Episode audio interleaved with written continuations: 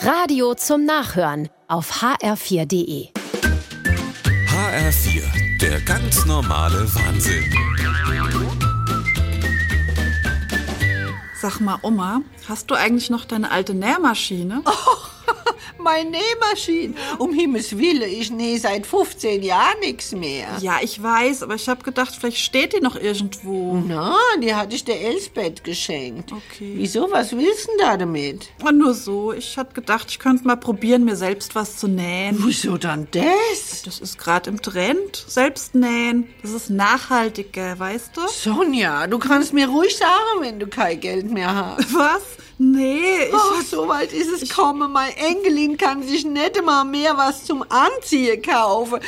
Ach, das ist die Krise, das ist die Inflation. Da brauchst du dich nicht schämen, Sonja. Wart, da hast du 100 Euro. Nee, Oma, ich wollte wirklich nur. Ach, und dann so bist du so höflich und fragst nach der Nähmaschine. Und das rührt mich ja.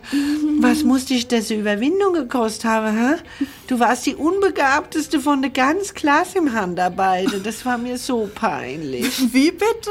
Ach, was hast du für hässliche Tischdeckscher gestickt? Ach. Und die Topflappe, krumm und schief.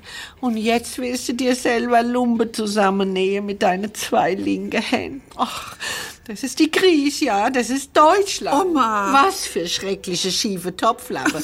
Ich habe damals alle gleich in der Altkleidersack. Jetzt kann ich's ja sagen. Hätte ich nur nichts gesagt. Der ganz normale Wahnsinn. Auch auf hr4.de und in der ARD Audiothek.